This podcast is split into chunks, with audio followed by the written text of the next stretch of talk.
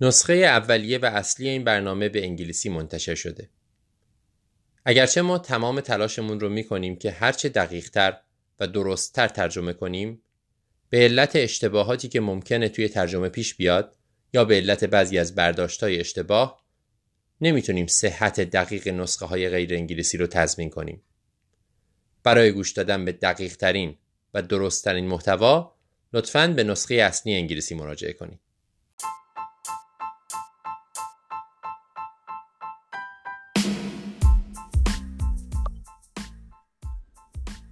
سلام به امرپ فارسی خوش اومدین. سال نوتون مبارک. من روشنک هستم.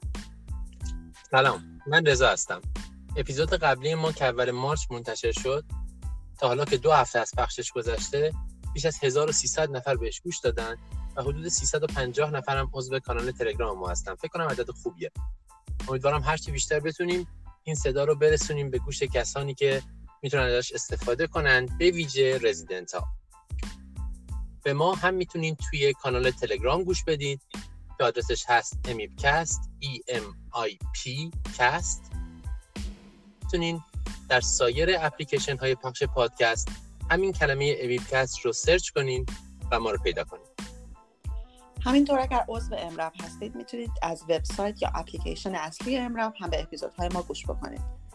خیلی خوشحال میشیم اگر پیشنهادی انتقادی سوالی دارید برای ما بفرستید. شما می‌تونید توی تلگرام ما, ما تماس بگیرید یا برامون ایمیل بفرستید. آدرس ایمیل ما هست emipcast e m i p c a s t gmail.com بسیار خوب. این از مقدمه. بریم گوش بدیم به اپیزود اپریل امرب فارسی.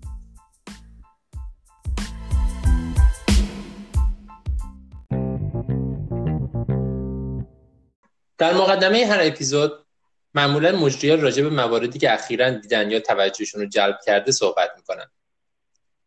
تو این قسمت هم دکتر استوارت سوادرن و جین شوانبرگر هر دو متخصص طب اورژانس و از مجریان همیشگی EMRAP اول درباره بالا بودن قیمت آمبولانس هوایی در آمریکا صحبت می‌کنن که خیلی مربوط به ایران نیست.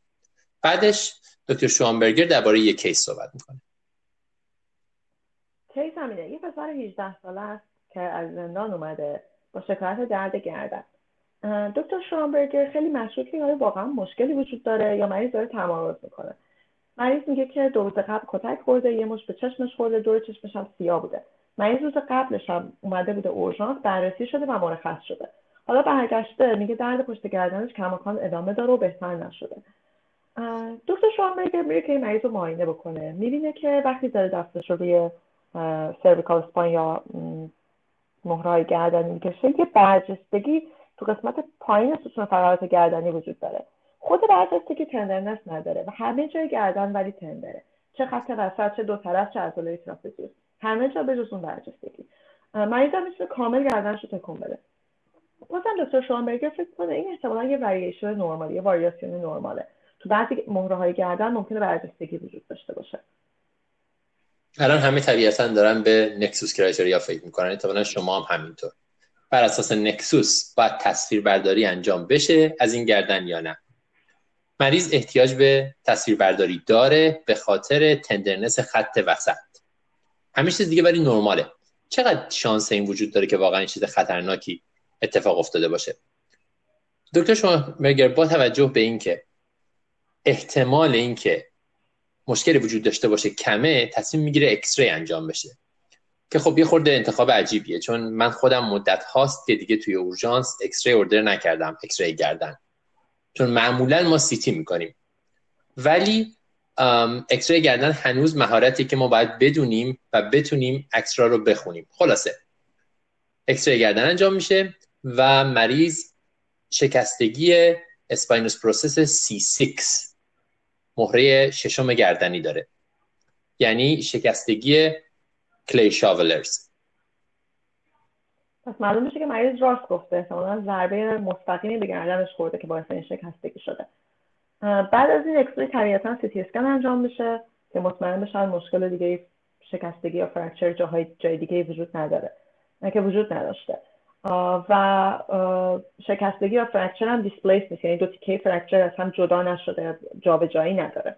دکتر شوانبرگر با neurosurgery صحبت می‌کنه و اونا میگن که مریض می‌تونه به صورت outpatient توی کلینیک follow up بکنه طبیعتا با collar گردنی.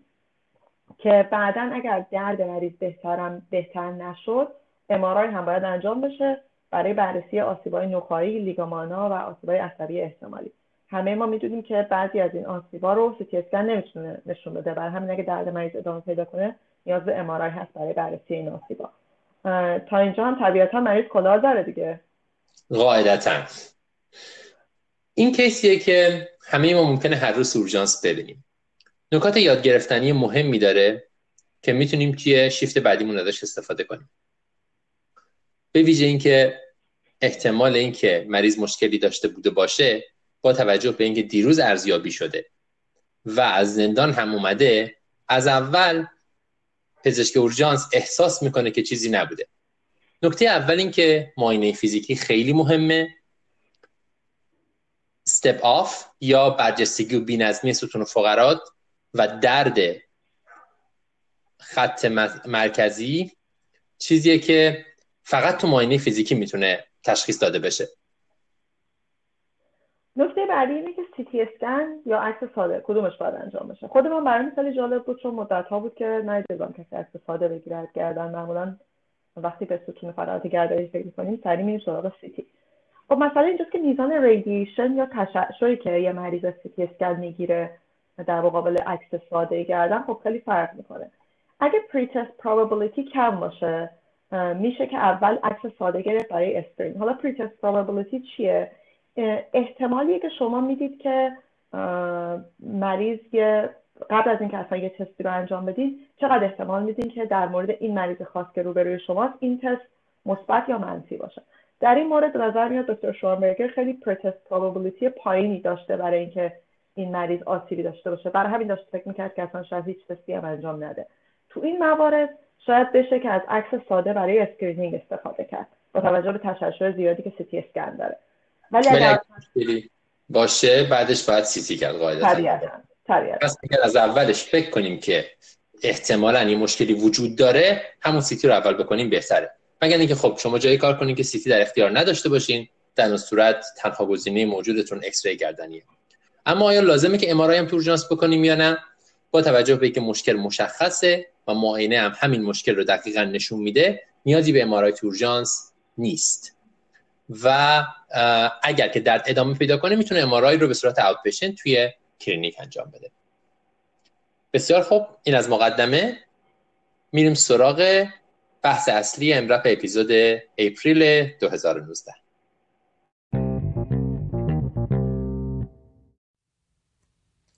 critical care sedation و analgesia بعد از intubation این بحث رو آناند سوامیناتان و اسکات واینگارد دو تا کسی که صداشون رو خیلی زیاد تو پادکست های مختلف طب اورژانس میشنوین با همدیگه اجرا می‌کنن. تو طب اورژانس ما کلا انتوبه کردن رو دوست داریم. هنریه که خیلی بهش میبالیم بهش افتخار می‌کنیم همش هم داریم دربارش حرف می‌زنیم. درباره اینکه مریض رو قبل از انتوبه کردن احیا کنیم چجوری از bougie استفاده کنیم چه position ی بذاریم مریض و غیره. ولی خوبه بعضی وقتا هم راجع به اصول اولیه intubation صحبت کنیم. position چجوری بدیم؟ لارنگوسکوپ چجوری دست بگیریم. setting ونتیلاتورمون چطوری باشه و sedation بعد از intubation مون چی باشه؟ تو این قسمت این دو نفر راجع به این بحث صحبت می‌کنن. واقعا مهمه. خب مریض انتوبه میره ICU یه کارش می‌کنن دیگه. این طرز تفکریه که خیلی موقع ها خیلی از ما داریم. این بسیار مهمه. نه تنها برای اینکه مریض داره زجر می‌کشه و به خاطر احساس انسانی باید این کارو بکنیم. بلکه الان مطالعاتی هم هست که نشون میده که outcome مریض بد میشه. هم mortality و هم morbidity در مریضی که درست sedate نشده میره بالا. خب حالا چجوری باید این کار بکنیم؟ اسکات واینگارد معتقده که اول از همه باید درد رو کنترل کنیم. ما اسمش گذاشتیم sedation بعد از intubation ولی واقعا باید اسمش analgesia باشه چون analgesia خیلی مهمتره. اسکات که مثالی هم می‌زنه میگه اگه شک دارین انگشتتون رو سعی کنین بکنین ته حلقتون اونجا ده دقیقه نگهش دارین تا ببینین چه احساسی داره که یه لوله رفته باشه تو گلوتون. برای بعضی همین کنترل درد حتی کافیه. هیچ کار دیگه ای لازم نیست بکنیم. فقط خیلیا خیلیا فقط یه فنتانیل دریپ شروع می‌کنن درد رو کنترل می‌کنن نتیجه خوبی هم می‌گیرن مریضم خیلی راحته ریلکسه و خیلی هم آجیته نیست. قدم بعد از آنالژزی سدیشنه خب مریض 16 ساعت قراره تو آی سی خوابیده باشه در حالی که نمی‌تونه حرف بزنه و هیچ کاری بکنه. طبیعتا بهتره که مریض خوابیده باشه و سدیت باشه تا اینکه کاملا هوشیار اونجا نشسته باشه و این 16 ساعت رو دقیقه به دقیقه تحمل بکنه. ولی خب اسکات میگه که باید مراقب سدیشن باشیم چون ممکنه مریض رو ببره به طرف دیلیریوم. پس قدم اول آنالژزیه آنالژزی مهمتره اولویتش بیشتره و می‌تونیم باهاش کاری کنیم که مریض راحت و آروم باشه. بعد از اون می‌تونیم به سدشن فکر کنیم که مفصل راجع بهش حرف می‌زنیم. خب پس شروع می‌کنیم با analgesic بعد sedative اضافه می‌کنیم اگه لازم باشه. چه analgesic ی استفاده کنیم حالا؟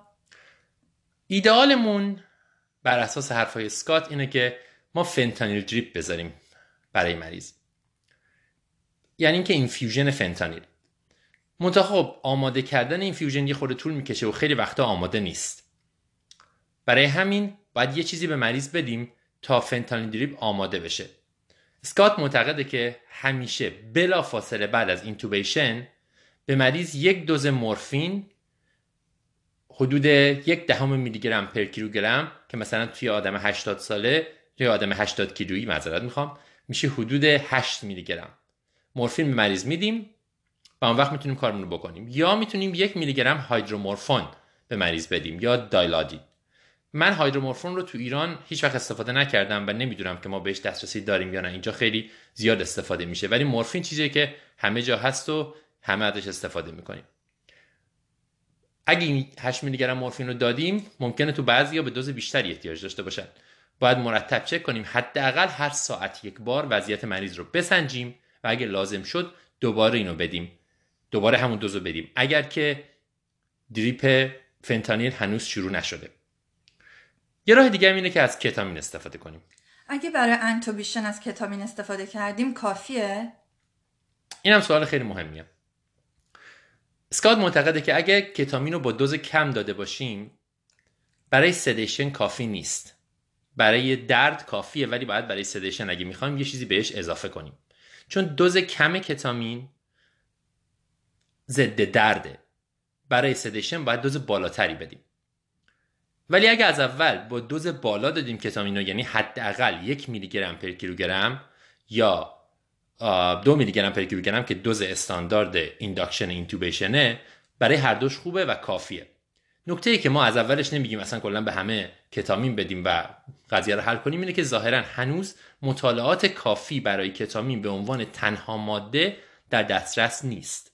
تو کلینیک هممون دیدیم خیلی دارن اینو گزارش می‌کنن که خیلی خوب جواب میده که فقط به مریض کتامین بدی. هم درد هم درد رو درمان می‌کنه و هم مریض رو sedate می‌کنه. ولی خب چون مطالعات کافی در دسترس نیست هنوز یه خورده احتیاط می‌کنیم تا اینکه انشالله این مطالعاتی بیاد و کتامین یه جای دیگه هم داروی ایدئال ما باشه. خود من حالا جدا از امرب خود من همیشه بلافاصله بعد از اینتوبیشن به مریض یه دوز بالای حداقل نیم میلی گرم پر تا یه میلی گرم پر کتامین میدم تا بقیه چیزا آماده بشه. و این برای من وقت به من وقت میده حداقل یک ساعت تا بتونم مریض رو بقیه کارا رو آماده کنم و دریپا و اینا رو شروع کنم. یه چیز دیگه هم خیلی مهمه. به ویژه اگه برای paralytic موقع intubation از یه داروی طولانی اثر استفاده کردیم مثل راکرونیوم اینجا مریض فلجه برای مدت طولانی و ما هیچ راهی نداریم که بفهمیم که مریض چقدر sedate ه یا نه. اگه ساکسینیلکولین استفاده کردیم که زود اثرش از بین میره و ما می‌تونیم مریض رو اوضاعش رو بسنجیم. ولی با roc این اتفاق نمیافته. بنابراین اسکات بازم تاکید می‌کنه که اگر از roc استفاده می‌کنیم باید همزمان analgesia و sedation رو آماده داشته باشیم قبل از شروع intubation. اگه نه حق نداریم از roc استفاده کنیم. به خاطر اینکه مریض مدت زیادی فلج میمونه ما هنوز داریم داروها رو آماده می‌کنیم و مریض شرایط بسیار نامناسبی داره تو این وضعیت. برای اینکه یادمون بمونه بازم اسکات و سوامی تاکید می‌کنن که برای این کارم مثل همه موقع های دیگه یه چک لیست استفاده کنیم.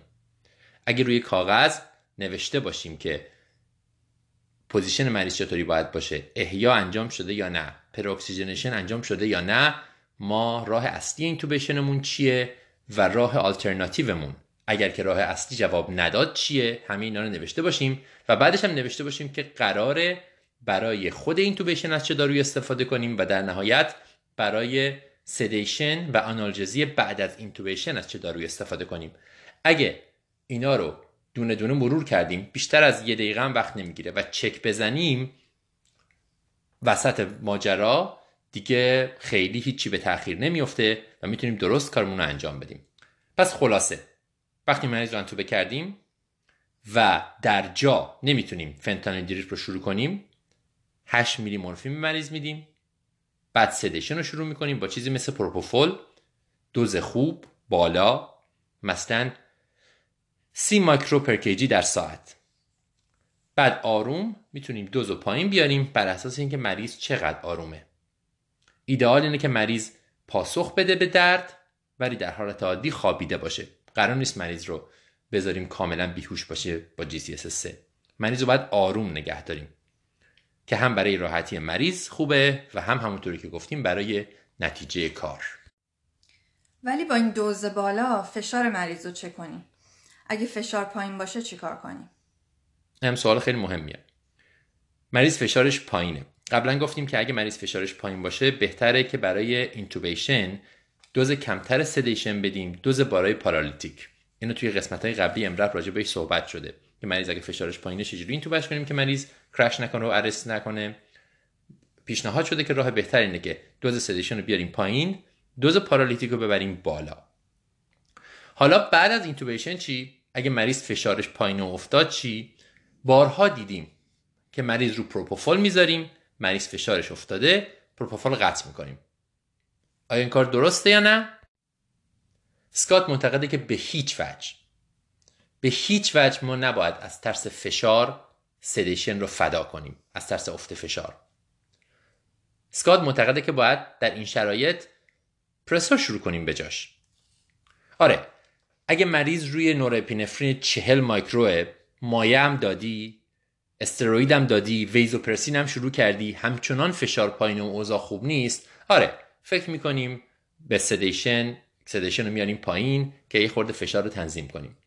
ولی در 99 درصد موارد اینطوری نیست. اگه مریض رو pressor نیست و بعد از sedation با پروپوفول فشارش افتاده سدیشن رو فدای فشار خون نمی کنیم. به جاش پرسور شروع می کنیم. مریض باید در حد مطلوب سدیشن بمونه. همونطوری که گفتیم یعنی خواب باشه و به محرک دردناک واکنش نشون بده. لازم نیست کاملا بخوابونیمش با GCS 3 ولی اگر مریض در این حد هست سدیشن رو پایینتر نمی‌بریم. به جاش شروع می‌کنیم به پرسور اگر فشار پایینه. اولین انتخابمونم برای pressor نورپینفرینه.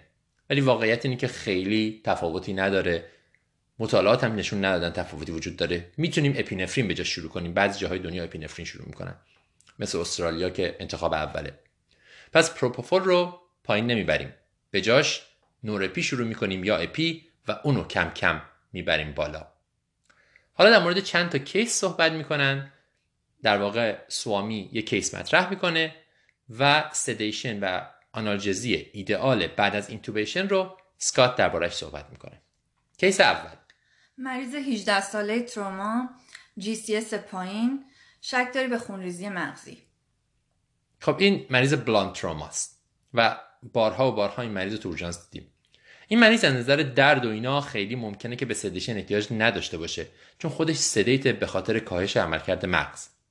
ولی شروع پروپوفول تو این مریض کمک می‌کنه که متابولیسم مغزی و پی بیاد پایین که این خوبه برای اینکه function مغز در ادامه بهبود پیدا کنه. ضمنا توی این مریض ها سکات از چیزهای کوتاه اثر استفاده می‌کنه مثل فنتانیل و پروپوفول. چون دراز مدت ترها مثل مورفین یا بنزودیازپین ها مشکلی که دارن اینه که ممکنه معاینه نورولوژیک رو تحت تاثیر قرار بدن. خیلی ممکنه مهم نباشه ولی واقعیت اینه که همه ممکنه دیده باشیم که نوروسرجری میاد بالا سر مریض عصبانی میشه اخم می‌کنه به ما شاید داد می‌زنه سر ما که شما یه چیزی به مریض دادین که من دیگه الان نمی‌تونم معاینش کنم. برای همین اگه تو این مریضا از فنتانیل و پروپوفول کوتاه اثر استفاده کنیم که با خاموش کردنش سریع مریض برگرده به baseline ش شاید بهتر باشه. پس فنتانیل بهترین از نظر سکات. یه آقای 65 ساله با پنومونی و سپسیس که احیا شده و انتوب است. بعد از انتوباسیون فشارش 70 روی 40 اینم منظره‌ای که خیلی زیاد می‌بینیم. سپسیس اینتوبه می‌کنیم فشار افتاده. همونطور که گفتیم پیشنهاد اسکات اینه که نوروپینفرین شروع کنیم.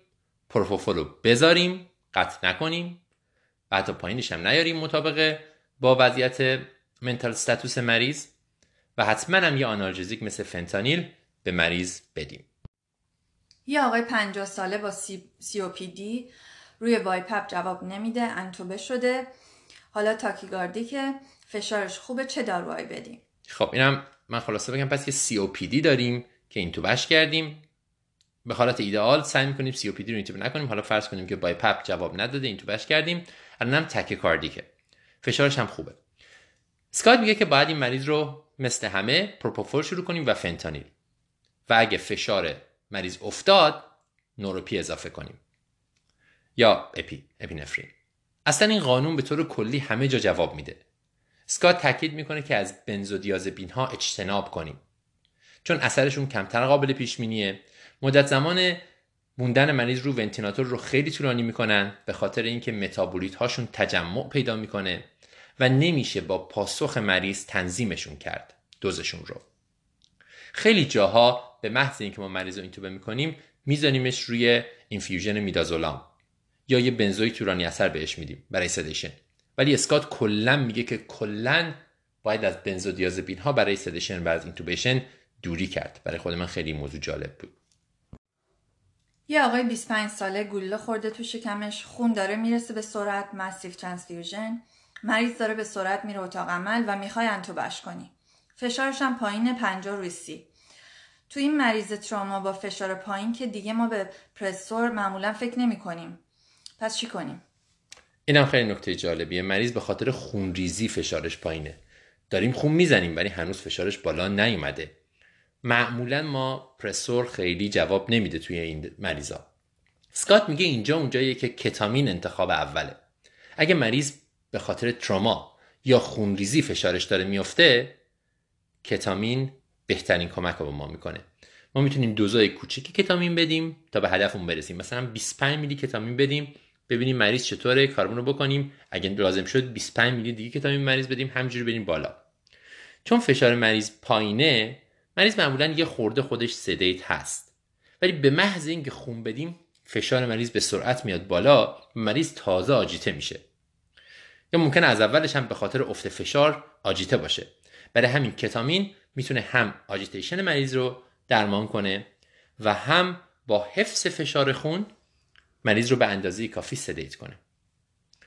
خب نکات مهم این بحث رو اگه بخوایم خلاصه کنیم به نظر من بحث بسیار پرباری بود.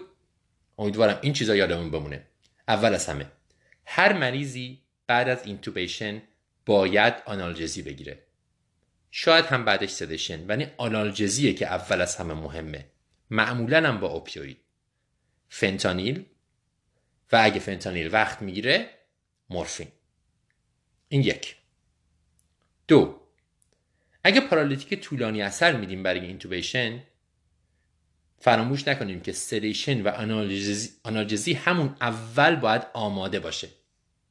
به خاطر اینکه ممکنه تأخیر پیدا کنه sedation آنالژزی و این موضوع و فراموش کنیم در اون بحبوحه بعد از intubation و این موضوع می‌تونه خطرناک باشه.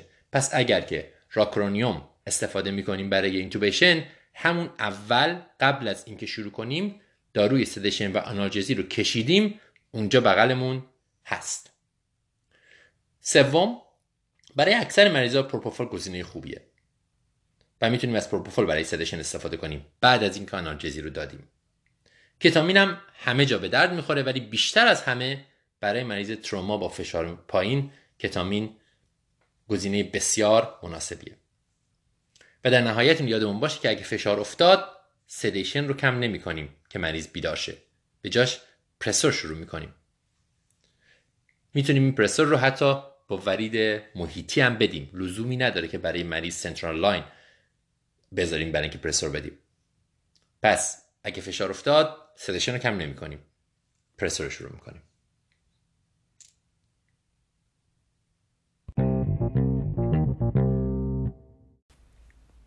در این قسمت در مورد تشخیص pneumonia نومونی صحبت می‌کنیم. تشخیص نومونی توی اورژانس گاهی واقعا سخته. به خصوص در مریض هایی که CHF یا COPD دارن. و خیلی مهمه که ما بدونیم مریضی که روبروی ما هست آیا واقعا نومونی داره یا نه. سوال بعدی اینه که آیا این مریض نیاز به آنتیبیوتیک داره یا نه؟ اکثر نومونی های بچه های زیر سه سال ویروسیه و نیاز به آنتیبیوتیک نداره. بعد از اینکه تشخیص دادیم بیمار نومونی داره و تشخیص دادیم که نیاز به آنتیبیوتیک داره اون وقت هست که باید فکر بکنیم که چه نوع نومونی داره.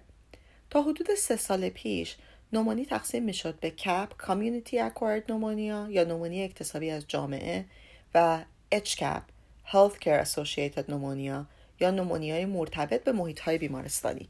میگم مرتبط به محیط های بیمارستانی چون این اصطلاح خیلی ها رو در بر می‌گرفت.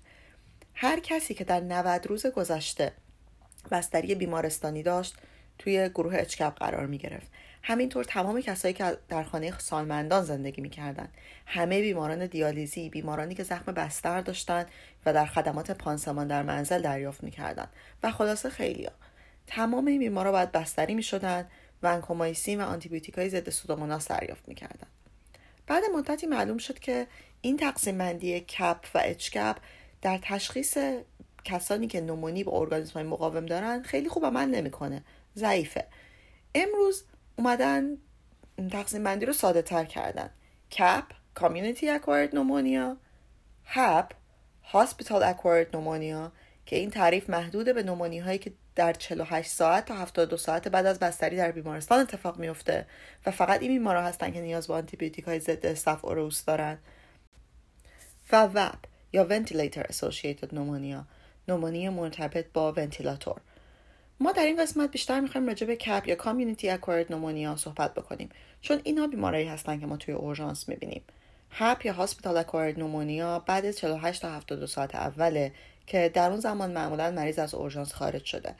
VAP یا ventilator associated pneumonia خیلی کمه که ما ببینیم. مگر اینکه بیماری به صورت کرونیک ترکیوستومی داشته باشه و بعد بیارنش اورژانس. در اون مورد ما باید به وب فکر بکنیم. ولی بیشتر مریضایی که ما در اورژانس می‌بینیم و فکر می‌کنیم که ممکن نومونی داشته باشد نومونی اکتسابی از جامعه کپ یا کامیونیتی اسوسییتد نومونیا رو دارن کامیونیتی اکوارد نومونیا بهترین درمان برای این نومونی چیه؟ واقعیت اینه که بهترین درمان بستگی به مقاومت آنتیبیوتیکی در جایی که شما کار می‌کنید داره.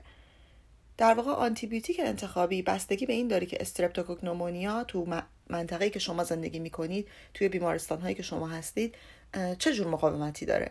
در جوامعی که درصد مقاومت بالاست نباید از ماکرولید ها به تنهایی مثل آزیترومایسین یا اریترومایسین برای درمان نومونی استفاده بشه. چند رژیم مختلف آنتیبیوتیک هست برای درمان نومونی یکیش ترکیب یک ماکرولید با یک سفالوسپورینه یا مثلا یک ماکرولید با دوز بالای آموکسیسیلین.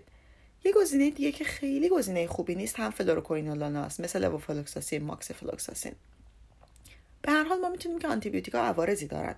ماکرولید ها مقدار کمی ریسک مرگ ناشی از بیماری های قلبی عروقی رو بالا می‌برند. که البته این خیلی ثابت شده نیست. fluoroquinolone ولی از اونور می‌تونن باعث طولانی شدن QT توی EKG بشن و عوارض نورولوژیک و روانی هم دارن. عوارض نوروسایکایتریک در مورد طول دوره درمان هم باید گفت تا زمانی که بیمار در حال بهبودی هست 5 تا 7 روز درمان واقعا کفایت می‌کنه و نیاز به درمان 10 تا 14 روزه نیست. آیا اینکه بیمار بستری باشه یا نه تو انتخاب آنتیبیوتیک تغییر ایجاد می‌کنه؟ این خیلی بستگی به جایی داره که شما کار می‌کنید و میزان مقاومت به آنتیبیوتیک های مختلف. در حال حاضر سفتریاکسون یا سفالوسپورین های نسل سوم همراه با آزیترومایسین استفاده میشه. باید این رو در نظر بگیرید که آیا بیمار شما در ریسک MRSA یا استاف اورئوس مقاوم به متی‌سیلین هست یا نه. واقعیت اینه که اکثر بیمارا در ریسک نیستن. ما باید در انتخاب آنتیبیوتیک برای مریضایی که بستری میشن خیلی محتاط باشیم. چون معمولا آنتیبیوتیک که توی اورژانس داده میشه توی مدت بستری هم ادامه پیدا می‌کنه. سوال بعدی اینه که آیا حتما لازم آنتیبیوتیک وریدی استفاده کنیم؟ مهمه که بیمارایی که خیلی بدحال نیستن رو با آنتیبیوتیک خوراکی درمان کنیم. چون آنتیبیوتیک خوراکی به خوبی نوع وریدیه و باعث کوتاه شدن طول دوره درمان میشه. خیلی از ما فکر می‌کنیم اگه کسی رو بستری کردیم حتما باید آنتیبیوتیک وریدی استفاده کنیم. ولی واقعیت اینه که فرم خوراکی و وریدی خیلی از آنتیبیوتیک ها که در درمان پنومونی استفاده میشن bioavailability مشابهی دارن. راستی این نکته در مورد خیلی بیماری های عفونی دیگه هم صدق می‌کنه. مثلا cellulitis سلولیت. اگه منعی برای دادن آنتیبیوتیک های خوراکی وجود نداره حتما از آنتیبیوتیک های خوراکی استفاده کنید حتی برای بیماران بستری. یه نکته جالبی که در انتهای این قسمت اشاره میشه اینه که واقعا نسخه واحدی برای تجویز آنتیبیوتیک وجود نداره. و اینکه شما چه آنتیبیوتیک رو انتخاب بکنید بستگی به محلی داره که دارین کار می‌کنید. و بهترین راه اینه که پزشکای اورژانس با متخصص های عفونی بیمارستان خودشون و تماس دائم باشن تا بدونن چه ارگانیسم هایی به چه آنتیبیوتیک هایی در محلی که اونا کار می‌کنن مقاوم هستن. بسیار خوب. نکات مهم بحث پنومونی رو من خلاصه می‌کنم. یک تقسیم بندی پنومونی. تقسیم بندی پنومونی الان اینطوریه. یا پنومونی اکتسابی از جامعه است یا پنومونی اکتسابی از بیمارستان. این دومی موقعیه که مریض 24 تا 48 ساعت بستری بوده و پنومونی می‌گیره. بنابراین عمده مریض هایی که میان پیش ما تو اورژانس در دسته اکتسابی از جامعه طبقه بندی میشن. دیگه اون تقسیم بندی قبلی که حالا مریض دیالیزیه از نمی‌دونم فسیلیتی نرسینگ هوم میاد از اونا دیگه اهمیت خاصی یعنی که مثلا سه ماه پیش یا یه ماه پیش بستری بوده اهمیت خاصی نداره. این یک. دومی درمان پنومونی. درمان آنتیبیوتیکی پنومونی بستگی به مقاومت محلی داره. سالها ما آزیترومایسین رو به عنوان تنها آنتیبیوتیک می‌دادیم برای درمان outpatient. الان خیلی جاها بهش مقاومت وجود داره. میگن آزیترو رو باید ترکیب کرد با یک پنیسیلین خوراکی مثل آموکسی یا اگه آموکسی خیلی بهش مقاومت وجود داره می‌تونیم به جاش کو کلاو یا آموکسیسیلین کلاوولانیک اسید بدیم. این به خاطر اینکه پنوموکوک که شایع ترین علت پنومونیه داره مقاوم میشه به آزیترو تنها. این دو. نکته سوم که فلوروکینولون ها مثل سیپرو، لووفلوکساسین اینها به عنوان تنها داروی درمان پنومونی و به ویژه به عنوان اولین گزینه نباید ازش استفاده بشه. به خاطر عوارض بالایی که دارن. و ماه پیش هم اگه یادتون باشه تو درمان سل گفتیم که اینا می‌تونن مناسب باشن برای درمان سل مقاوم به درمان. و اگه ما برای پنومونی ازشون استفاده بکنیم این امکان رو ازشون گرفتیم. پس برای درمان پنومونی فلوروکینولون نمیدیم. یه گزینه دیگه غیر از آزیترو و آموکسی یا آموکسی آزیترو و کلاو که می‌تونیم بدیم و من خیلی ازش استفاده می‌کنم خودم داکسیسیکلینه. داکسیسیکلین داروی خوبیه به عنوان یک دارو تنهایی می‌تونه موثر باشه و می‌تونه خیلی effective باشه در درمان پنومونی. در نهایت اینکه اگه مریض پنومونی رو داریم بستری می‌کنیم به هر دلیل دیگه ای لزومی نداره که حتما آنتیبیوتیک وریدی بهش بدیم. می‌تونه مریض بستری بشه با آنتیبیوتیک خوراکی. همین داکسیساکلین مثلا. همین میریم سراغ بحث بعدی.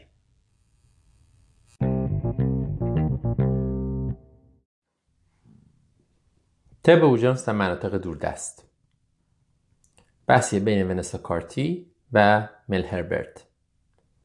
تو قسمت قبل با بحث پزشکی اورژانس در مناطق دوردست که بخش ثابتی از EM:RAP ه آشنا شدیم. برمیگردیم به اورژانسمون در شهر کوچک و دورافتاده چیساسیبی در شمال کانادا. یک روز یک شنبه است که دکتر کارتی توی کلینیک نشسته.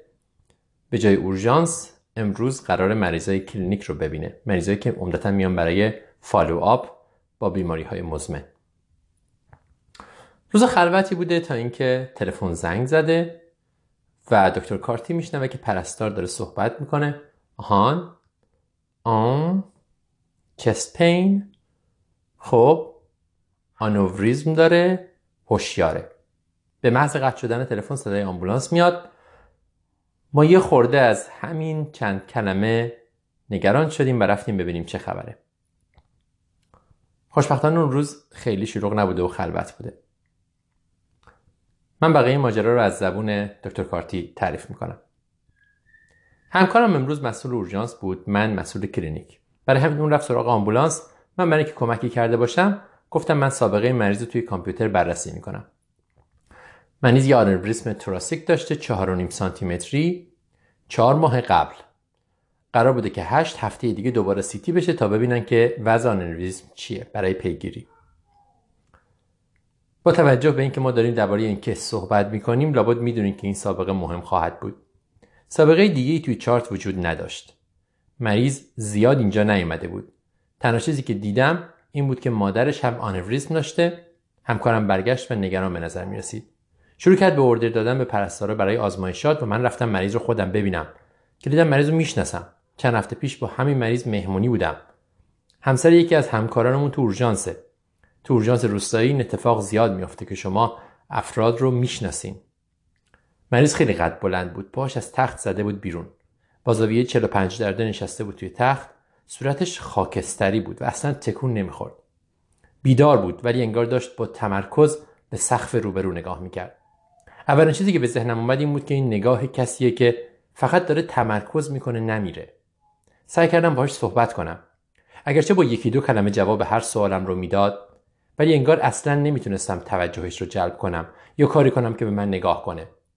همچنان آرام متمرکز به روبروش خیره شده بود و همه جواباش رو یک کلمه ای می‌داد.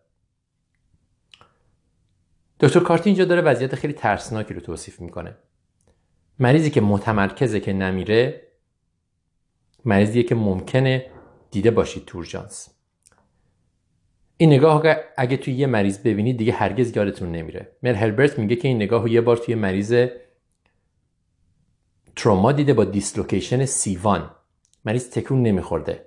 خیلی کم حرف می‌زده و می‌دونه که الان داره یه اتفاق خیلی بد براش میفته. برمیگردیم به روایت دکتر کارتی. تشخیص خیلی سخت نبود. فشار خون دوتا بازو اختلاف داشت. پاها پالسش خوب بود. EKG نرمال بود. معاینه چیز خاص دیگه ای نداشت. ultrasound رو برداشتیم تامپونادی نبود. آنوریسم آورت شکمی وجود نداشت ولی از همون ریشه آورت تو تمام آورت تا شریان ایلیاک می‌تونستی یه flap dissection رو ببینی داخل آورت که با هر ضربان توی آورت داشته بالا و پایین می‌رفته. تشخیصی که توی هر chest pain باید بهش فکر کنیم. چون بسیاری از موارد تشخیص داده نمیشه و مریض رو خیلی سریع می‌کشه. dissection یه بمب ساعتیه. هر ساعت mortality مریض یک درصد میره بالا. مهمترین کار اینه که به این تشخیص فکر کنیم و مریض رو هر چه سریعتر برسونیم به دست جراح. نه CT داشتیم نه جراح. تازه مریضم ماشیناست زنگ زدیم نزدیکترین مرکز جراحی. بعد از کلی تلاش برای صحبت با جراح یارو گفت که آنوریسم dissection کار نمی‌کنه. کلی وقت گرفت زنگ بزنیم به بیمارستان دیگه. رزیدنت page بشه و جواب بده. بعد رزیدنت سال بالا بالاخره با جراح عروق جراح عروق. که آقا قصه اینه. و جراح عروق هم البته مریض رو قبول کرد با این قرقر که چرا زودتر به من زنگ نزدین رو نگفتین. حالا نوبت هواپیماست. وقتی زنگ زدیم برای انتقال گفتن اولین هواپیمایی که می‌تونن جور کنن هفت ساعت دیگه می‌رسه. وحشتناک بود ولی چاره نبود. مریض شروع کردیم روی بتا بلاکر. دریپ اسملول. برای کنترل فشار خون و پالس و مورفین دادیم برای درد. و نشستیم به انتظار چشمامون روی مونیتور که ببینیم مریض دووم میاره یا نه. خب یه جمله در مورد management dissection آئورت اینکه ما باید به این تشخیص فکر کنیم مخصوصا با دردی که شدید باشه و دردی که به طرف پشت یا به طرف شکم منتشر بشه. معمولا مریض فشارش بالاست. ممکنه بین دو تا دست تفاوت فشار وجود داشته باشه. ممکنه مریض علائم نورولوژیک هم داشته باشه. ولی خب هیچ کدوم از اینا 100 درصد sensitive نیست. و فقط فکر کردن به این مریضه. مخصوصا با سن بالا و سابقه بیماری های collagen vascular. مثل قد بسیار بلند و feature های سندروم مارفان. ولی با وجود این هم بدون همه اینا هم ممکنه dissection اتفاق بیفته و مهم اینه که واقعا بهش فکر کنیم. و اگر که تشخیص دادیم قدم اول زنگ زدن به جراحه. چون جراحی که می‌تونه نجاتشون بده. تا جراح بیاد کاری که ما می‌کنیم اینه که فشار خون و پالس رو به وسیله beta blocker کنترل کنیم تا فشار اون dissection کمتر بشه و کمتر گسترش پیدا کنه. esmolol drip درمان اوله و طبیعتا کنترل درد هم جایگاه خیلی مهمی داره نه فقط برای راحتی مریض برای اینکه وقتی از agitation مریض کم کنیم احتمال اینکه فشار و پالس بالا برن هم کمتره و می‌تونه فشار dissection رو کمتر کنه. برگردیم به روایت دکتر کارتی خوشبختانه همون موقع شنیدیم که یه هواپیمای دیگه داره میاد به فرودگاه نزدیک حدود یک و نیم ساعت از اینجا که یه مریض نان الیویشن ام آی رو منتقل کنه. رفتیم اون مریض دیدیم دیدیم که خب اون مریض استیبله بعد یکم بحث و غیره هواپیما رو در واقع برداشتیم برای مریض خودمون. خوشبختانه این هواپیما امکاناتش برای مریض ما کامل بود. مریض رو به سرعت سوار آمبولانس کردیم و با همکارمون فرستادیم سمت فرودگاه. مریض رو انتوبه نکردیم چون هوشیار بود. نمی‌خواستیم فشار خون و همودینامیک مریض رو با انتوبه کردن دستکاری کنیم. من واسطادم تو اورژانس برای مریضای دیگه. به سیسیوی بیمارستان پذیرنده مریض اول که قرار بود منتقل بشه زنگ زدیم. بهش گفتیم که اون مریض دوازده ساعت دیگه می‌رسه. خوشبختانه مریض ما دووم آورد. فشارش stable موند رسید به مونترال. در عرض 15 دقیقه بعد از رسیدن به بیمارستان تو اتاق عمل بود. کل پروسه رسیدن مریض به ما تا اتاق عمل دوازده ساعت طول کشید. به نظر زمان زیادی می‌رسه ولی با شرایط ما واقعا عالی بود. جراحی چند ساعت طول کشید. dissection درست بعد از عروق کرونر شروع شده بود ولی خوشبختانه خود عروق کرونر و قلب درگیر نشده بود. مریض بعد از جراحی چهار روز ICU بود و بعد از سه هفته مرخص شد. تونست برگرده پیش همسرش و دختر هشت سالش. متاسفانه قصه ما پایان خوش نداره. فقط دو ماه بعد مریض دوباره تنگی نفس و chest pain پیدا کرد و این بار تو راه بیمارستان arrest کرد. بعد از چند دقیقه CPR توی آمبولانس مریض expire شد. متاسفانه آنوریسم آئورت حتی اگه ترمیم هم بشه ممکنه دوباره پاره بشه. به خصوص در مریضی که با توجه به قد بلند و ظاهر مارفانویدش مشکل کلاژنی داشته. ولی کاری که برای مریض شد تونست دو ماه به عمرش اضافه کنه.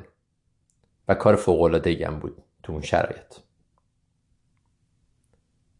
امیدوارم که این section کمک کنه که ما بتونیم از مریضی که ممکنه شیفت بعدی بیاد سراغمون و dissection آئورت داشته باشه به بهترین نوع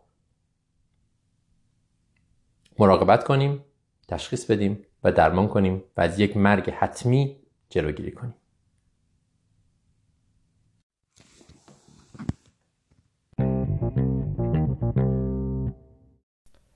اسهال و استفاده از پروبایاتیک در این بخش دکتر کلادیوس و بهادر راجع به استفاده از پروبایاتیک برای اسهال صحبت می کنند. دکتر کلادیوس تعریف می کرد که تا قبل از سال 2018 اون به مریض هایی که به دلیل اسهال به اورژانس یا کلینیکش می اومدن پروبایاتیک تجویز می کرد. اما در نوامبر 2018 تحقیقی در New England Journal of Medicine انتشار پیدا می‌کنه که تاثیرات مثبت پروبایوتیک رو زیر سوال می‌بره. هر سال هزاران کودک برای اسهال و استفراغ به اورژانس میان.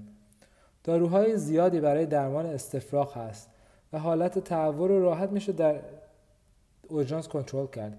اما برای اسهال داروی خیلی موثری وجود نداره و این موضوع خیلی از مریض ها و به خصوص پدر مادرها رو ناراحت می‌کرد. برای همین هم دکتر کلادیوس به مریض ها پروبایوتیک تجویز می‌کرد. یه تحقیق کوچک در سال 2012 بود که نشون داده بود استفاده از پروبایوتیک در case های اسهال می‌تونه مدت اون رو تا 24 ساعت کوتاهتر کنه. سال 2010 هم یک Cochrane review نشون داده بود که مدت اسهال در افرادی که پروبایوتیک استفاده می‌کنن 29 ساعت کمتره.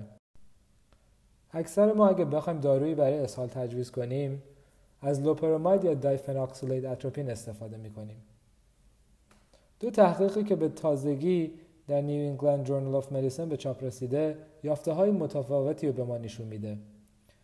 در تحقیق اول 886 کودک بین 3 تا 38 ماه که به بیماری gastroenteritis مبتلا شده بودن نگاه کرده. و فرقی بین گروهی که placebo و گروهی که پروبایوتیک استفاده می‌کردن نبوده. یه تحقیق دیگه که به 994 کودک بین 3 ماه تا 4 سال در 10 اوژانس اطفال مختلف نگاه کرده بازم نشون داده که فرقی بین گروهی که پروبایوتیک می‌گرفتن و گروهی که placebo می‌گرفتن نبوده. برای همین استفاده از پروبایوتیک در case های اسهال پیشنهاد نمیشه. تنها در مواردی باید از پروبایوتیک استفاده کرد که ما اسهال رو یه جوری حاصل یا side effect آنتیبیوتیک بدونیم. برای همین در case ایی که خطر اسهال بعد از استفاده از آنتیبیوتیک هست میشه از پروبایوتیک استفاده کرد. اما در case های یا اسهال های ساده پروبایوتیک کمک زیادی نمی‌کنه.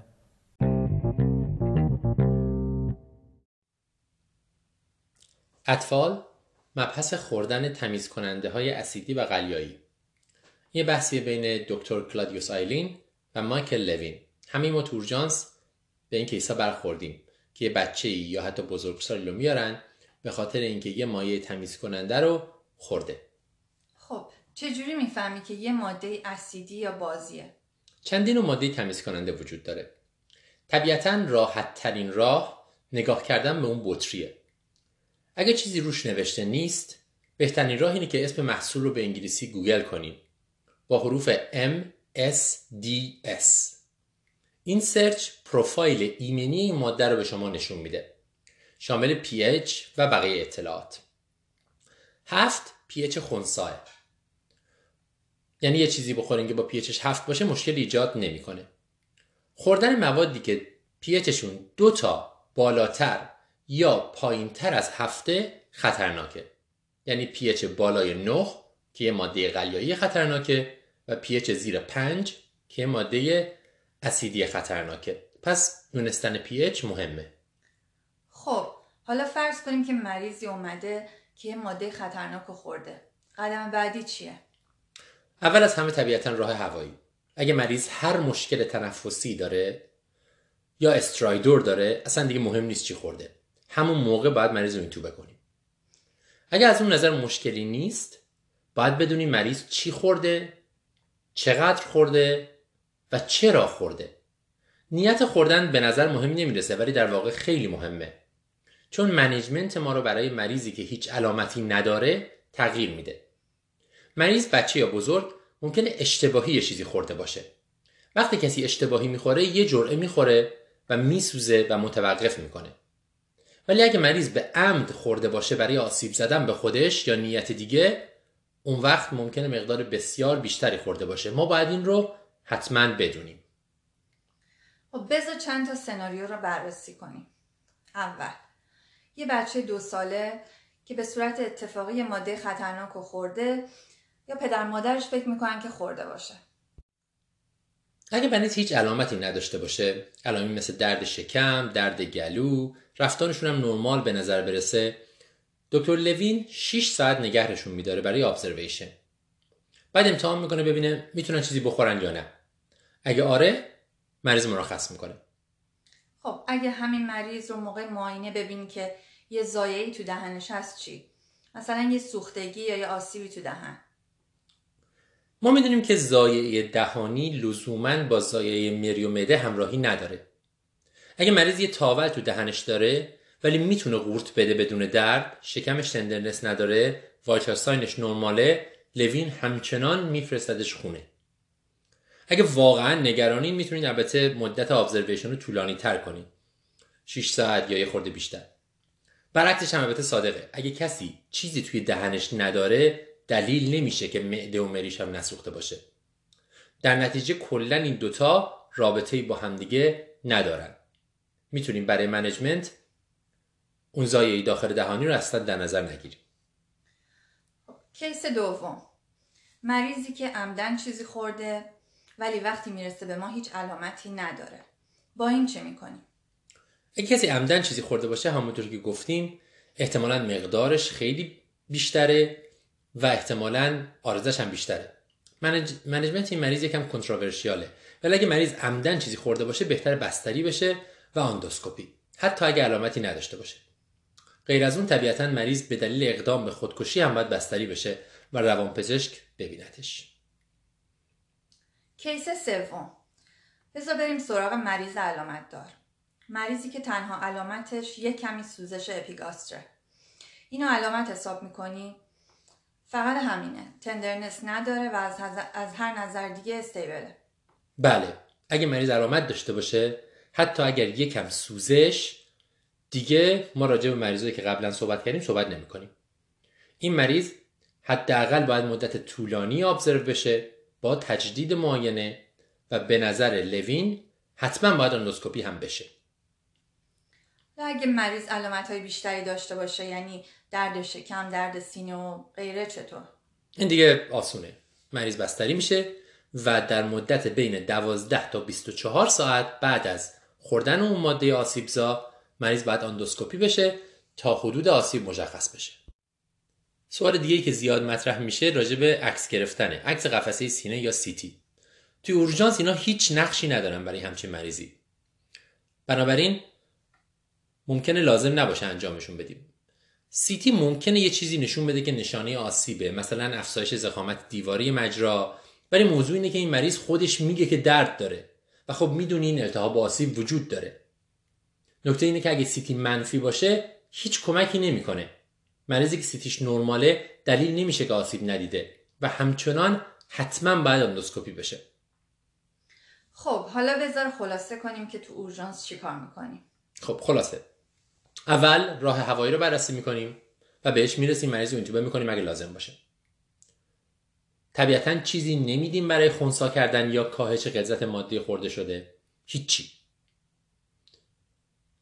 بعد می‌تونیم یکم PPI proton pump inhibitor و H2 blocker شروع کنیم برای کم کردن اسید معده. خیلی شواهدی وجود نداره که اثر داره. مریض معاینه می‌کنیم نه یک بار که حداقل هر ساعت که مطمئن بشیم مریض پریتونیت نداره یعنی tenderness و rebound شکمی. اگه داره که مستقیم میره اتاق عمل. اگه نداره با GI صحبت می‌کنیم. GI متخصص گوارش. برای آندوسکوپی. بهترین وقت آندوسکوپی 12 تا 24 ساعت بعد از خوردن این مواده اگه بیشتر صبر کنیم ریسک perforation با آندوسکوپی بالاتر میره. اگر هم زودتر انجام بدیم ممکنه آسیب هنوز معلوم نشده باشه. سوالی که همیشه اینجا پرسیده میشه اینه که لازم آنتیبیوتیک بدیم یا نه؟ نه. آنتیبیوتیک نمیدیم مگه اینکه پریتونیت باشه و مریض داره میره اتاق عمل. سوال دیگه اینه که استروید بدیم یا نه؟ یه مطالعاتی هست که میگه اگه بیشتر از 75 درصد محیط مری سوخته باشه استروید کمک می‌کنه. برای جلوگیری از ایجاد تنگی بعدی. ولی این فقط بعد از آندوسکوپی معلوم میشه. بنابراین استروید در اورژانس قبل از آندوسکوپی هیچ جایگاهی نداره.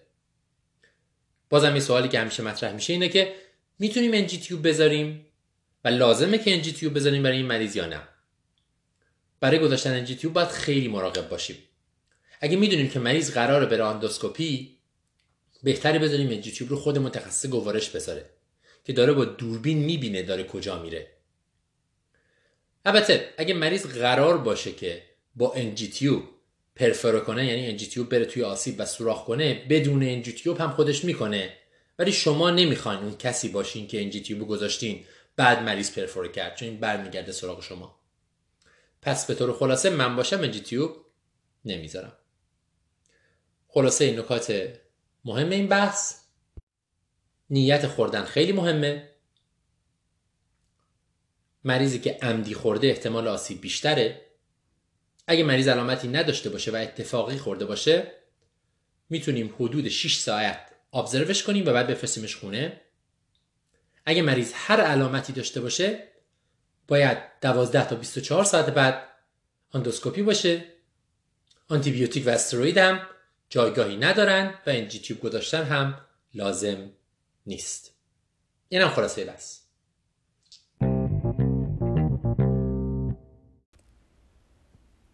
در این قسمت دکتر سوادرون با دکتر اریک آیتینگ صحبت می‌کنه. در مورد بیمارانی که بازداشت و یا زندانی هستند و پلیس اونها رو به دلایل مختلفی به اورژانس میاره.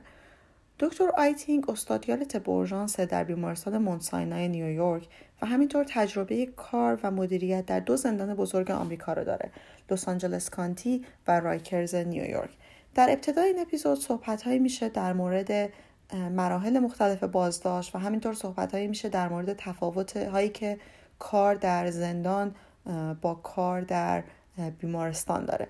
که ما از این قسمت ها میگذریم به دلیل اینکه سیستم حقوقی آمریکا و ایران ممکنه با هم خیلی تفاوت داشته باشه و ممکنه این صحبت ها خیلی به درد شنونده های ما نخوره. و بیشتر می‌پردازیم به مسائل پزشکی جالبی که توی این اپیزود مطرح میشه. یه نکته خیلی جالبی که دکتر دکتر آیتینگ میگه اینه که ما باید حتما دقت بکنیم که مریضی که داریم ما از اورژانس مرخص می‌کنیم بعد از مرخص شدن دقیقا به کجا میره؟ به چه امکانات پزشکی دسترسی داره؟ آیا داروهاش رو می‌تونه بگیره یا نه؟ یه مثال می‌زنه. میگه فرض کنید یه بیمار میان سالی رو برای شما آوردن از زندان با درد atypical قفسه سینه. شما فرض کنید که اقدامات اولیه رو انجام میدین ECG می‌گیرید و به نظرتون می‌رسه که این مریض ممکنه بشه مرخصش کرد. یعنی اگر یک مریض عادی بود اگر از خونه اومده بود شما احتمالا مرخصش می‌کردید. می‌گفتید تا چند روز آینده بره پزشکش رو ببینه یا ارجاعش می‌دادید به متخصص قلب. ولی در مورد یک مریض زندانی ممکنه این امکانات رو نداشته باشید. پس بهتره که در مورد این مریضا یکم بیشتر دقت کرد و شاید بهتر باشه اگر شک داریم این بیمارا رو بستری بکنیم. چون وقتی مرخصشون می‌کنیم امکان داره که دسترسی نداشته باشن به اقدامات بیشتر پزشکی. نکته دیگه که دکتر آیتینگ مطرح می‌کنه اینه که طول مدتی که مریض توی بازداشت بوده خیلی مهمه به خصوص در مورد بعضی از مریضا. تجربه دکتر آیتینگ نشون میده که روز سوم بازداشت روز خیلی خطرناکیه. چرا؟ چون مریضایی که به صورت chronic الکل یا بنزودیازپین مصرف می‌کنن معمولا تو روز سوم بازداشت وارد withdrawal های خیلی خطرناک میشن. یا مثلا مریضای دیابتی اگه داروهاشون نگیرن بعد از دو سه روز اول ممکنه که وارد DKA بشن مثلا. یا مریضایی که داروهای آنتی سایکوتیک مصرف می‌کنن. اینا هم اگر چند روز داروشون بهشون نرسه ممکنه دچار سایکوز بشن. بنابراین مهمه بدونیم که مریض به کجا مرخص میشه چند روزه که در بازداشت بوده و دسترسیش به دارو و خدمات پزشکی چطوریه. مسئله دیگه ای که مطرح میشه مسئله ضربه به سره که این خیلی شایع هست در مورد بیماری بازداشتی و در مورد بیماری زندانی که میارنشون با ضربه به سر حالا نکته اینه که آیا باید همه این مریضا رو CT کرد یا نه؟ دکتر رایتینگ چند سال پیش یه تحقیقی انجام داده و دیده criteria یی که ما به کار می‌بریم برای اینکه تصمیم بگیریم یک کسی با ضربه به سر رو CT بکنیم یا نه مثل NEXUS criteria، New Orleans criteria و Canadian اینا کماکان برای این مریضا هم صدق می‌کنه و sensitivity و specificity مثل مریضای عادی رو داره. با این وجود دکتر آیتینگ توصیه می‌کنه که در مورد این بیمارا ریسک نکنیم و CT بگیریم. همینطور در مورد مریضایی که با تمارض به اورژانس آورده میشن هم بهتره بررسی کامل انجام بدیم معاینه کامل انجام بدیم و مطمئن بشیم که چیزی رو miss کنیم به هر حال خیلی بیمارانی که در بازداشت هستن یا در زندان هستن ممکنه با تمارز به اورژانس بیان و به دلیل غیر پزشکی بخوان که توی بیمارستان باشن. ولی مهمه که ما بررسی کامل انجام بدیم و مطمئن بشیم که به حال چیزی رو میس نکردیم.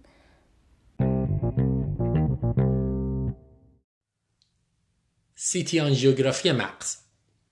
این بحثی بین جس میسن متخصص طب و از مجریان همیشگی امرب و علی راجا رئیس بخش اورژانس بیمارستان جنرال ماساچوست که هم متخصص رادیولوژی و هم طب اورژانس. تازگی ما هی بیشتر و بیشتر می‌بینیم که توی اورژانس سیتی آنژیو مغز درخواست میشه. توی محض می‌خوایم بدونیم که کی این کار به درد می‌خوره و کی باید این تست رو اردر بدیم. سوال اول.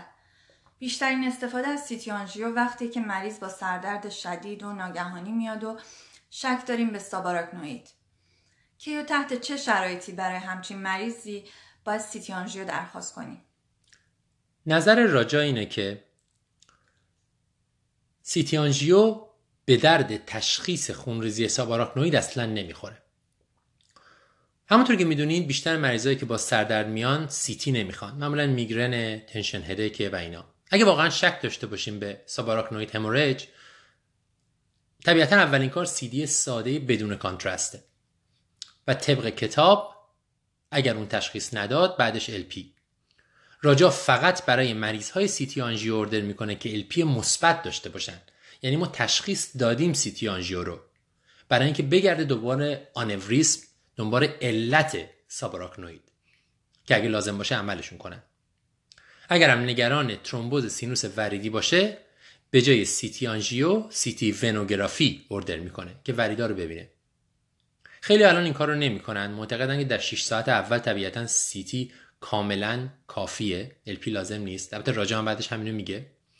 اگه 6 ساعت گذشته باشه از شروع سردرد تا 12 ساعت بعضی معتقدن که CT angio منفی کفایت می‌کنه برای رد خونریزی ساباراکنوید و بازم الپی لازم نیست. ولی راجع با این موضوع موافق نیست. بعد از 6 ساعت الپی می‌کنه.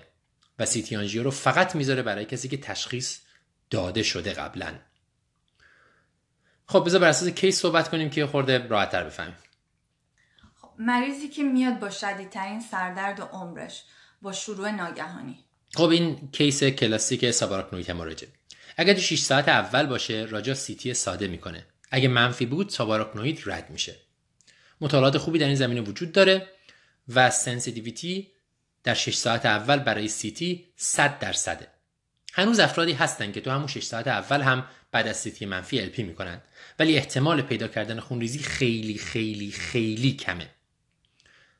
ولی بعد از 6 ساعت مشکل اینه که شکل خون توی CT تغییر می‌کنه و CT ساده دیگه نمی‌تونه خون رو از بافت طبیعی مغز افتراق بده. برای همین sensitivity CT ساده میاد پایین و راجا معتقده که بعد از 6 ساعت ما باید LP کنیم. اما اگه مثبت بود و تشخیص داده شد که مریض subarachnoid داره اون وقت راجا CT angio می‌کنه که آنوریسم احتمالی رو ببینه. یعنی دوباره میگم از CT angio برای تشخیص subarachnoid اصلا استفاده نمی‌کنه. خب پس CT angio رو برای چه تشخیصایی استفاده می‌کنیم؟ مهمترین استفاده در تشخیص سکته مغزی یا stroke برای راجا.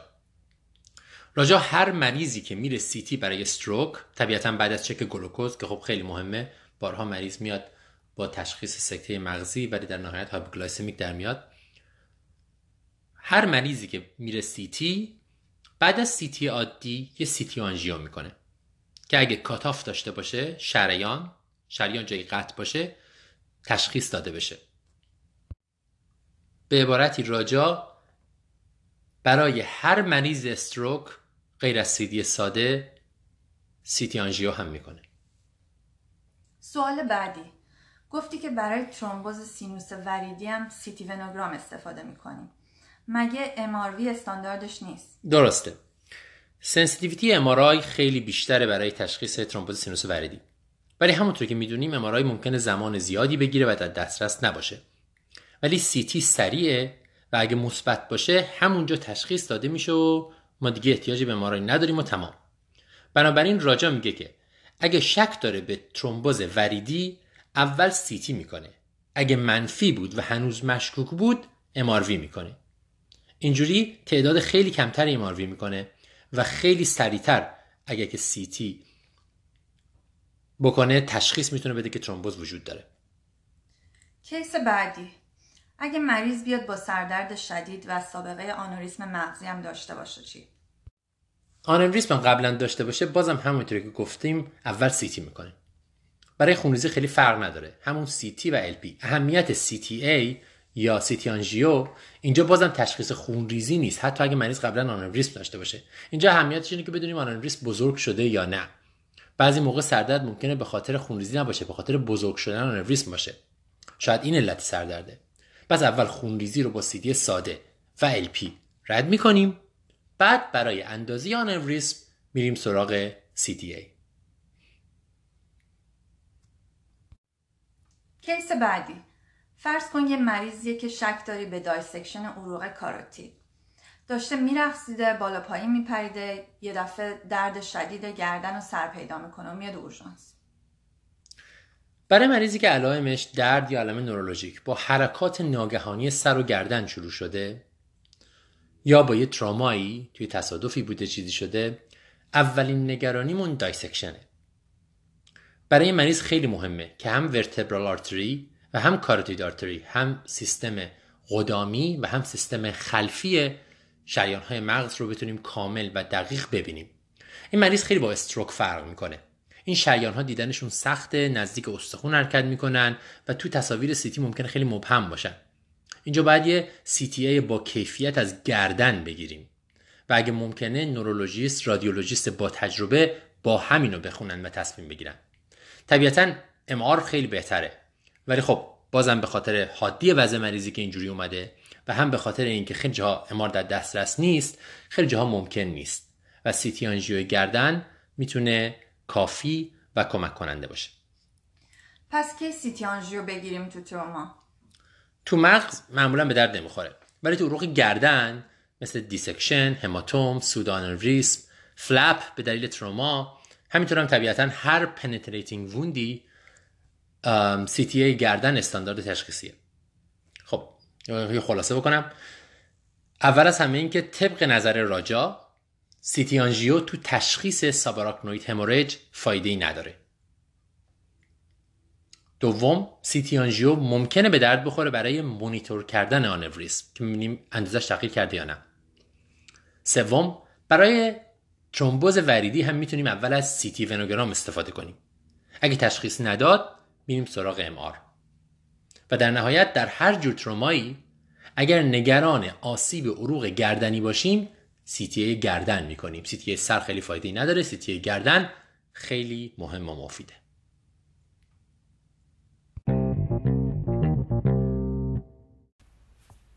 در این قسمت دکتر والی باگ راجع به یک case جالبی که داشته صحبت می‌کنه. توی یه روز گرم توی لس آنجلس به اورژانس LA County که یکی از بزرگترین بیمارستان های آمریکاست خبر میدن که یه کارگری زیر دستگاه یک کارگاه یا کارخونه گیر افتاده. دکتر باگ تیم HERT رو فعال می‌کنه. HERT مخفف Hospital Emergency Response Team هست. تیم پاسخ اورژانس بیمارستانی شاید بشه اسمشو گذاشت. باید پرانتز باز کنم بگم همه بیمارستان های آمریکا و همه شهرها همچین تیمی ندارن. ولی این تیم شامل یه رزیدنت سال بالای طب اورژانس یه trauma surgeon جراح متخصص تراما و یه پرستار کارکشته. پرستارهایی که با این تیم اعزام میشن معمولا پرستارهای ICU یا اورژانسن این تیم وقتایی فعال میشه که یه وضعیت های ریسکی در محل وجود داره و ممکنه که مریض احتیاج به قطع عضو یا amputation یا یه procedure پیچیده دیگه ای داشته باشه تا بشه اون رو از زیر ماشین یا دستگاه صنعتی که زیرش گیر کرده نجات. داد اول قرار تیم هرت با هلیکوپتر به محل اعزام بشه. ولی به دلایلی این امکان پذیر نیست و تیم با آمبولانس به محل میره. حدود ده دقیقه بعد از اینکه تیم آماده میشه به محل می‌رسن. وقتی می‌رسن می‌بینن سه تا ماشین آتش نشانی هم در محل هست. محل یک کارگاه زوب آهنه و یکی از کارگرها تا زانو زیر یکی از پتکای صنعتی بزرگی که برای پودر کردن زغال سنگ استفاده میشه گیر کرده. وضعیت هم به این صورت هست که یه محفظه بزرگ آهنی وجود داره با یه ورودی تقریبا کوچیک و در داخل این یه پتک بزرگه. کارگر اومده بره داخل این جعبه بزرگ آهنی جایی که پتک که اون داخل رو تمیز بکنه.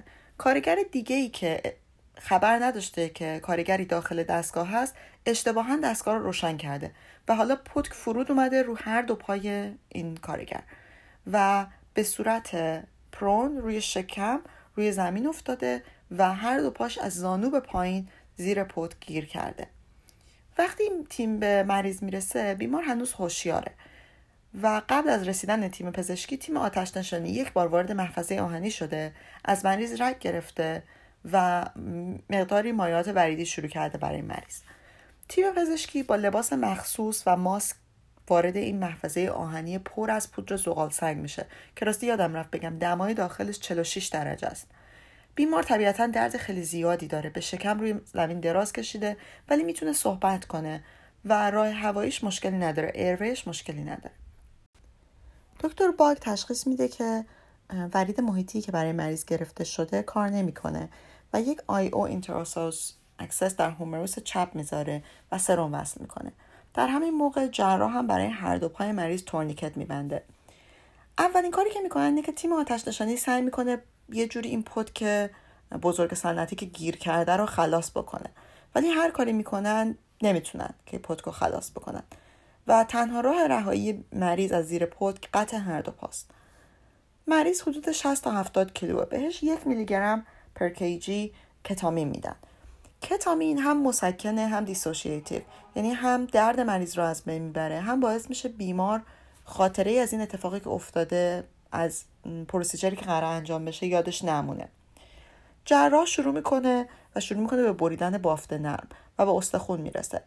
ولی هر کاری می‌کنه به دلیل position ی که بیمار هست نمی‌تونه با اره هایی که جراح ها دارن استخون رو ببره. و مجبور میشن از اره آتش نشانی استفاده بکنن و هر دو پا رو از وسط زانو قطع بکنن.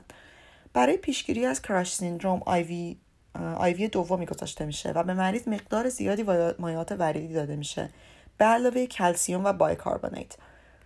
بعد قطع پاها مریض رو از زیر ماشین خارج می‌کنن و سوار آمبولانس می‌کنن. توی آمبولانس مریض bradycard میشه. heart rate ش میره ضربان قلبش تا حدود سی میره پایین و شروع می‌کنه به استفراغ کردن. CPR شروع میشه و دکتر باک موفق میشه تو راه رسیدن به بیمارستان در مسیر حرکت بیمار رو اینتوبه بکنه و مریض قبل از رسیدن به بیمارستان پالسش برمیگرده و توی بیمارستان جراح از REBOA استفاده می‌کنه که خونریزی رو کنترل کنه. REBOA یا resuscitative endovascular balloon occlusion of aorta یه تکنیکیه که توش از یه کتتر استفاده می‌کنن. کتتر رو وارد شریان می‌کنن و ته این کتتر یه بالون داره که این بالون باد میشه و جریان خون رو به طور کامل متوقف می‌کنه و باعث متوقف شدن خون ریزی میشه. بیمار رو می‌برن اتاق عمل بقیه آمپوتیشن رو انجام میدن. و بیمار زنده از اتاق عمل بیرون میاد. و دکتر باگ میگه که اخیرا چند وقت پیش بیمار رو دیده و دیده که حالش خوبه. خب نکات مهم این بحث رو خلاصه کنیم. اول از همه آمادگی. خود گوینده میگه که وقتی که اون روز صبح به من گفتم باید برم اینجا من تا حالا به وسایلی که ما آماده برای این کار داشتیم نگاه نکرده بودم. در حدی که تو راه نگاه کردم ببینم که ما چیا داریم و چجوری باید ازشون استفاده کنم. این خیلی مهمه که ما برای هر کاری آماده باشیم. برای اینتوبیشن خودمون تو اورژانس جایی که کار می‌کنیم بدونیم وسایل کجاست چه چیزایی داریم چجوری می‌تونیم ازشون استفاده کنیم. اگه یک بار در هفته در ماه یه مرور بکنیم به اون محل کارمون و وسایلمون رو بشناسیم کارمون رو خیلی راحت و سریع می‌کنه. این یکی آمادگی. دومی در مورد این کیس خاص نکته اول آموزشی به نظر من مهم که خود این گوینده هم میگه اینه که کتامین نجات دهنده ماست. دارویی که می‌تونه درد رو به خوبی درمان کنه بیهوشی و سدیشن کافی بده و در عین حال مشکلی برای راه هوایی و مشکلی برای فشار خون ایجاد نمی‌کنه. اینا هر پنج دقیقه ده دقیقه داشتن هفتاد میلی کتامین می‌دادن به مریض. یعنی واقعا در حدی که کتامین کم آوردن.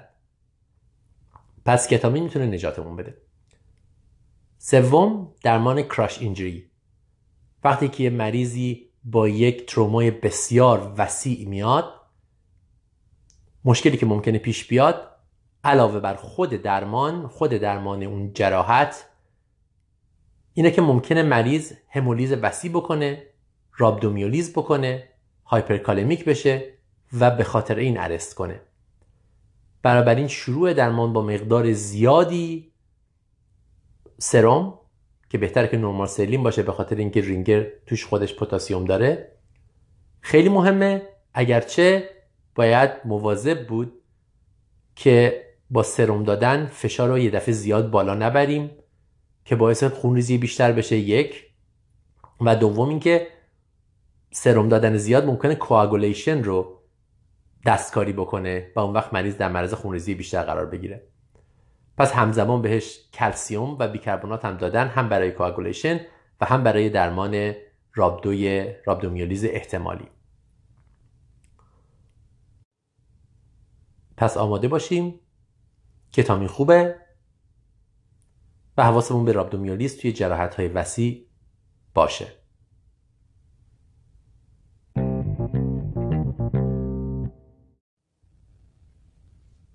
کارهایی که ما در اورژانس می‌کنیم. این یه بحث کوتاهیه. توی این اپیزود EM:RAP توسط دکتر ال سکتی که یه پیشکسوت طب اورژانسه و خیلی توی EM:RAP حضور داره. همه ما سعی می‌کنیم بر اساس شواهد کار کنیم. به اصطلاح evidence based باشیم.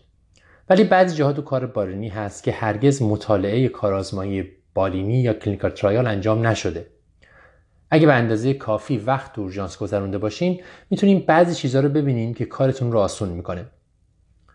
السکتی توی بیمارستان کار می‌کنه با 8 تا متخصص اورژانس که خیلی هاشون دهه هاست دارن کار می‌کنن. اینا یک سری روش هایی رو به این نتیجه رسیدن که خیلی خوب جواب میده و با همدیگه انجامش میدن همیشه برای همه مریضا. و تو این قسمت ال سکتی مروری می‌کنه به بعضی از اینا که معرفیش کنه و شاید مفید باشه برای کار بقیه متخصصین اورژانس. اول استفاده از روکرونیوم برای intubation استفاده از روکرونیوم در مقابل ساکسینلکولین یا به عبارتی roc versus sux یکی از موضوعات بحث برانگیز سالهای اخیر در طب اورژانسه. چندین مقاله منتشر شده برای مقایسه و هر اردویی هم طرفداران خودشو داره. مدام هم در حال بحث و دعوان. یه عده طرفدار ساکسینلکولین یه عده طرفدار راکرونیوم. ال سکتی تو گروه راکرونیومه. میگه اصلا نمی‌دونه که چطور ممکنه هنوز یه عده sux استفاده کنن. بحث درباره دلایلش از حوزه این بحث خارجه اما به این نکته اشاره می‌کنه که کوتاه اثر بودن ساکسینلکولین دلیل خوبی برای استفاده ازش نیست. چون ما هرگز نمی‌تونیم به دلیل کوتاه اثر بودن ساکس منتظر بمونیم تا اثرش برطرف بشه. وقتی ما مریض رو پارالیز می‌کنیم باید این توبش کنیم. چه از بالا چه از راه جراحی و کرایک. تازه روکرونیوم دارویی به اسم سوگامادکس داره که می‌تونه اثرش رو سریع برگردونه اگه لازم باشه. نمی‌تونم این دارو چقدر در دسترسه ولی فارغ از اون ال سکتی میگه که فقط roc. دوم management epistaxis ه ال سکتی پیشنهاد می‌کنه که یک گاز آغشته به محلول LET که شامل لیدوکاین، اپینفرین و تتراکاینه که تو laceration های اطفال برای بی‌حسی موضعی استفاده میشه. یک گاز آغشته به این مایع رو بذاریم توی بینی و صبر کنیم. از نظر اون خیلی خیلی خوب جواب میده. اگر لد ندارین من خودم لیدوکاین با اپی رو همینی که برای در واقع بخی زن استفاده می‌کنیم. با یک گاز یا پنبه اینا رو کامل توی همین مایع خیس می‌کنم و میزنمش توی بینی در حال خونریزی. این کار هم بیزو اسپاس میده با اپی هم بیهستش می‌کنه که اگه لازم باشه بعدا بشه رگ خونریزی دهنده رو ببینیم و کترش کنیم یا هر کار دیگه سوم الپی نوزادان. میزان موفقیت الپی نوزادان گزارشش میگه که 25 درصده در حالی که میزان موفقیت بیمارستان اینا 95 درصده. سکتی میگه من این صحبتی کردم با دیگران. به نظرم مهمترین تفاوت اینه که اونا نوزاد رو بیهس نمی‌کنن. این اصلا معنی نداره. چرا یه بچه یه نوزاد باید ثابت بمونه و تکون نخوره وقتی شما دارین یه سوزن فرو می‌کنین تو پشتش؟ سکتی حتما بچه رو هم sedate می‌کنه. اگه زیر 6 هفته باشه فقط با محلول گلوکوز. یه شربت شیرین تو دهن بچه بزنه روی پستونک درست اثر sedation رو داره. برای سن بالاتر هم یه فنتانیل intranasal اسپری فنتانیل داخل بینی استفاده می‌کنه. بعدش هم حتما قبل از اینکه الپی رو انجام بده توی سرنگ خیلی کوچیک لیدوکاین با اپی میریزه و اون جایی که می‌خواد الپی کنه رو بیهس می‌کنه. مقدارش باید کم باشه با توجه به کوچیکی جسه بچه بر همین با سلنگ اینسولین می‌کشه. خیلی کم. محل ورود سوزن رو بیهس می‌کنه به شکل دایره و بعد دایره رو آروم مالش میده. اینطوری نشونه ها محو نمیشن و مریض خیلی آرومتر میشه موقع LP ساکتی حتی برای گذاشتن آیوی محیطی هم تو بچه ها اول با لیدوکاین پوست رو بیهس می‌کنه. که البته این من تا ندیدم کستگی انجام بده. حالا به پیش کسفت ها روش خودشون دارن. نکته مهم این بحث اینه که برای همه چی ممکن اویدنس در دسترس نباشه و یاد گرفتن روش های موفق اگه آسیب نداشته باشه می‌تونه مفید باشه.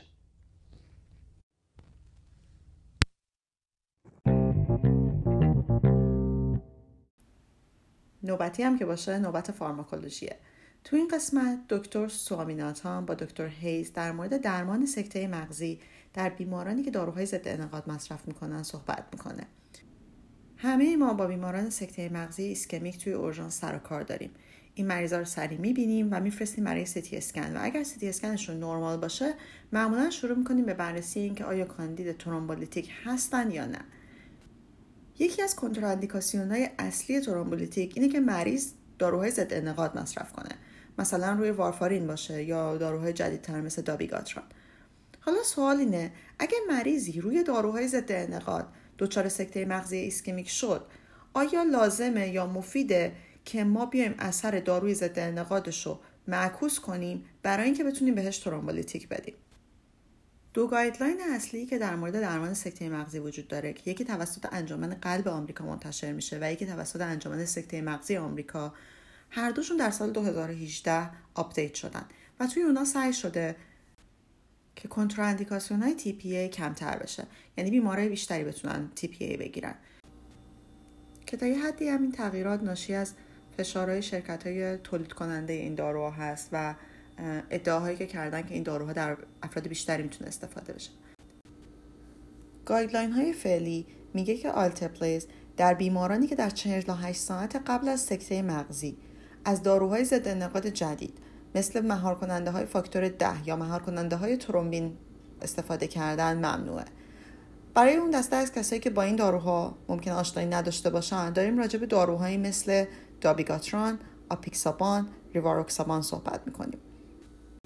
پس قانون فعلی اینه که اگر کسی در بدنش داروهای آنتیکواگولان هست TPA بهش ندیم. حالا یه سری case report منتشر شده از مریضایی که این داروها رو داشتن مصرف می‌کردن دچار سکته مغزی شدن و اومدن اثر این داروهای آنتیکواگولان اثر این داروهای ضد انعقاد رو تو اونا معکوس کردن که بتونن بهشون TPA بدن.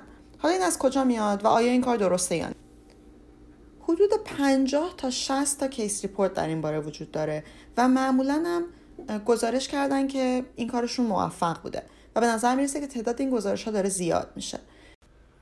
دکتر هیز میگه در حال حاضر این استراتژی رو توصیه نمی‌کنه به 6 دلیل. اول و مهمترین اینه که guideline های فعلی اصلا توصیهش نمی‌کنن. همونطور که گفتیم guideline های فعلی میگن اگر در 48 ساعت گذشته داروی ضد انعقاد مصرف شده باشه نباید TPA داد. دوم positive publication bias یا خطای انتشار نتایج مثبت. هر وقتی که بر روی یک درمان جدید تحقیق میشه ما به عنوان جامعه پزشکی دوست داریم نتایج مثبت رو منتشر کنیم. این در مورد case report هایی که در مورد روش درمانی هست خیلی درسته. هیچکس دوست نداره اینو case report رو منتشر کنه که یک درمانی رو امتحان کرده و مریض آسیب دیده. سوم اینکه در مورد آنتیدوتی که توی این case report ها استفاده شده هنوز سوال مطرحه. این آنتیدوت اسمش هست ایداروسیزومب که خود اثرگذاریش اصلا کلا مورد سواله. یعنی data ی خوبی در موردش وجود نداره که چقدر می‌تونه اثر دابیگاتران رو معکوس کنه. فقط یه مطالعه در موردش هست. چند سال پیش توی New England Journal of Medicine منتشر شد که یک مجموعه ای از case ها بود و گروه کنترل نداشت. برای همین خیلی تحقیق معتبر و قوی محسوب نمیشه. برای همین در مورد اثر خود این دارو هنوز سوال هست. چه برسه به اینکه بخوایم استفادهش بکنیم؟ دقیقا قبل از اینکه بخوایم TPA بدیم. دیگه خیلی مسائل پیچیده میشه. چهارمی که خیلی از بیمارستان ها آزمایشگاه هاشون توانایی این که بتونن thrombin time رو خیلی سریع و دقیق اندازه گیری بکنن و گزارش بکنن ندارن و برای همین شما ممکنه بخواین اثر این داروهایی مثل دابیگاتران رو reverse بکنید در حالی که تمام اطلاعات کافی رو ندارید و این وسط دارید TPA هم می‌دید خلاصه باز همه چی خیلی پیچیده میشه. پنجم هزینه. ایداروسیزومب ارزون نیست. هر دوزش بیشتر از 5000 دلاره. خود آلتپلاز هم خیلی داروی گرونیه. از ایداروسیزومب هم گرونتره. حالا آیا واقعا درسته وقتی ما data ی کافی در مورد یه دارویی نداریم. حتی مطمئن نیستیم که اثر می‌کنه یا نه. بیایم یه داروهای خیلی گرون رو به مریض بدیم. من میگم احتمالا نه. شیشم یه مسئله به اسم rebound anticoagulation یه سری case report ها هست که نشون میده وقتی مدتی از دادن ایداروسیزومب میگذره اثر دابیگاتران برمیگرده. بهش میگن rebound anticoagulation به خصوص این در مریضایی دیده شده که ناراحتی کلیوی دارن. حالا فرض بکنید شما اثر دابیگاتران رو معکوس کردین TPA دادید و حالا الان که مریض TPA رو گرفته اثر دابیگاتران هم برمیگرده. و بنابراین مریض در ریسک خیلی زیادی برای خونریزی های مغزی احتمالا قرار می‌گیره. نکته دیگه این که بیشتر مقالاتی که در مورد معکوس کردن اثر داروهای ضد انعقاد جدید هستن روی دابیگاتران تمرکز دارن. ولی داروهای دیگه چی؟ آبیکسابان ریواروکسابان در مورد اینا چی؟ یه داروی جدیدی تازه که اومده تو همین سال 2018 به عنوان آنتیدوت این داروها. اسمش هست اندکسانت آلفا. خیلی اسم سختی داره. این دارو قیمت هر دوزش پنجاه هزار دلاره. خب این خیلی پول زیادیه. به صورت bolus و بعد infusion داده میشه و این دارو هم علاوه بر اینکه خیلی گرونه و data ی خوبی هم در موردش وجود نداره مثل داروهای قبلی ممکنه بعد مدتی اثرش از بین بره و شما باز با اون قضیه rebound anticoagulation سر و کار داشته باشید. و خلاصه اینکه data ی کافی در موردش اصلا در دست نیست. حالا وارفارین چی؟ شایع‌ترین داروی ضد انعقاد وارفارینه. سالهای زیادیه که استفاده میشه مریضای خیلی زیادی روی وارفارینن. guideline ها خیلی مشخصا میگن اگر مریض INR ش بالا باشه نباید آلتپلیز داد. داروی آنتیدوت یا reversal agent وارفارین هم اسمش هست 4 factor PCC حالا یه مطالعه اومده خیلی جدیدن اومده انجام شده که آیا می‌تونیم به این مریضایی که روی وارفارین هستن و دچار سکته مغزی میشن four factor PCC بدیم که اثر وارفارینشون رو معکوس کنیم که بعدش بتونیم TPA بدیم؟ ولی اینم مطالعه خیلی قوی نیست گروه کنترل نداره و در نهایت هم جواب واضحی برای این سوال نداره که آیا این کار safe و امن هست یا نه. پس اگر به طور خلاصه بخوایم بگیم اگر مریضی روی داروهای ضد انعقاد هست و دچار سکته مغزی میشه این که این اثر این داروهای ضد انعقاد رو معکوس بکنیم و بهش tPA بدیم در حال حاضر با توجه به guideline ها و با توجه به مطالعات و اطلاعاتی که فعلا ما داریم کار درست نیست. و نباید انجام بشه و نباید به این مریضا tPA داد.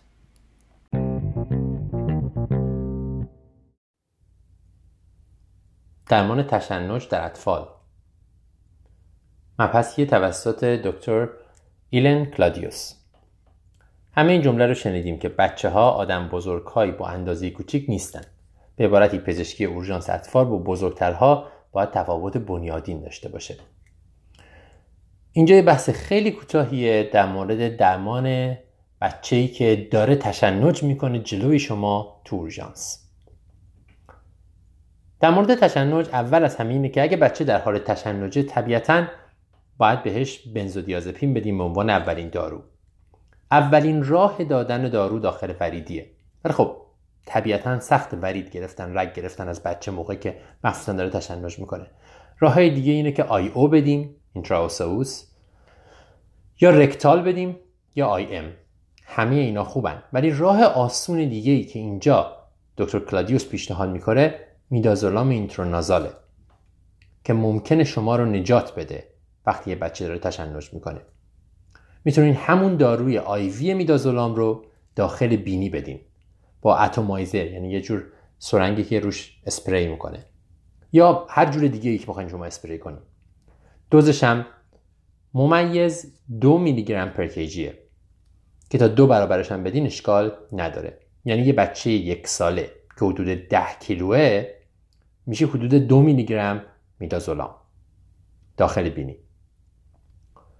یه تفاوت دیگه ای هم که منجمنت تشنج داره در مورد استفاده از پروپوفوله. برای بزرگسالا خیلی وقتا وقتی نمی‌تونیم تشنج رو کنترل کنیم این رو می‌کنیم می‌ذاریم رو پروپوفول. و اون خودش درمان تشنج هم هست. ولی در اطفال فرق می‌کنه. برای مدت کوتاه یا درمان اولیه می‌تونیم به مریض پروپوفول بدیم. ولی در دراز مدت برای مریضی که داره میره آی سی یو پروپوفول خیلی دردسر سازه و می‌تونه باعث سندرومی بشه به اسم سندروم پروپوفول. مکانیسمش هم دقیقا معلوم نیست. ولی اینجوریه که مریضی که طولانی مدت پروپوفول گرفته bradycardic میشه acidotic میشه rhabdo م می‌کنه و بعد نارسایی کلیه کبد قلب asystole ی و arrest. یه بحثایی هستن مورد درمانش و علتش و اینا ولی در نهایت اینه که خیلی خطرناکه و خیلی از مریضا میمیرن. بچه ها تشنج رو بهتر دووم میارن تا پروپوفولو بنابراین تا وقتی که همه چیز رو امتحان نکردیم بچه رو اینتوبه نمی کنیم. اگه اینتوبه کردیم میشه اولش برای مدت کوتاهی حد اکثر یکی دو ساعت پروپوفول به بچه داد. ولی بعدش حتما باید بریم روی یه ماده دیگه. نکات مهم این بحث خیلی کوتاه. اول اینکه میدازولام داخل بینی می‌تونه برای تشنج توی مریضی که آیوی نداره مفید باشه. و دوم اینکه پروپوفول رو فقط باید کوتاه مدت تو تشنج اطفال استفاده کرد وقتی مریض رو اینتوبه می‌کنیم. اگر ازش طولانی استفاده کنیم باعث سندروم اینفیوژن پروپوفول میشه که خیلی خطرناکه و مرتالیتیش خیلی بالاست.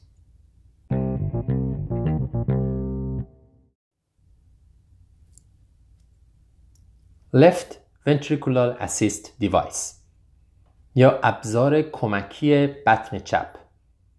این قسمت یه بحث خیلی مفصلیه بین سوامی یا همون آنان سوامی نیتان و هنری ملمات. این وسیله یه وسیله جدیدیه و خیلی ها هیچ وقت باهاش ممکنه روبرو نشن من خودم تا حالا تو مریضا که دیدم تا حالا ندیدمش. اسمش از ابزار کمکی بطن چپ. برای همین ما تو ترجمه فارسی بحث رو خیلی خلاصه می‌کنیم و فقط معرفیش می‌کنیم. تا راجع بهش شنیده باشید. این وسیله که میذارنش تو بطن چپ برای مریضایی که CHF شدید دارن. و اوتپوت پود قلبشون پایینه و قلب نمی‌تونه خون رو پمپ کنه. این وسیله خون رو می‌گیره و میفرسته توی آورت به صورت مداوم. نکته هایی که به درد ما می‌خوره اینه که بدونیم این مریضا چون به صورت مداوم خون داره وارد آورتشون میشه پالس ندارن. جریان خون دائمیه و هیچ پالسی احساس نمیشه. پس اگه یه مریض دیدیم بدون پالس که داره باتون حرف می‌زنه شاید علتش این باشه. وحشت نکنیم. طبیعتا فشار خون این مریضا رو با روش های معمولی نمیشه اندازه گرفت. باید یک کاف دستی پیدا کنیم بعد گوش بدیم برای شنیدن اولین جریان یا دیدنش با داپلر. در واقع داپلر می‌ذاریم روی محل شریان. وقتی آروم داریم فشار رو میاریم پایین اولین موقعی که جریان برقرار شد می‌تونیم بفهمیم که فشار مریض اونقدره. و فقط هم یه فشاره که همون MAP mean arterial pressure فشار خون سیستولیک و دیاستولیک نداریم. تو این مریض اگر که بیان و مریض باشن و مشکلی داشته باشن هر مشکلی مثلا sepsis داشته باشن یا هر چیز دیگه ای از مایه دادن کمتر میترسیم. خیلی وقتا اگه فشار پایینه فقط مایه میدیم به مقدار بیشتر. به خاطر اینکه مریض همونطوری که گفتیم به ضربان قلب چپ وابسته نیست و این دستگاه. داره جریان خون رو ایجاد می‌کنه.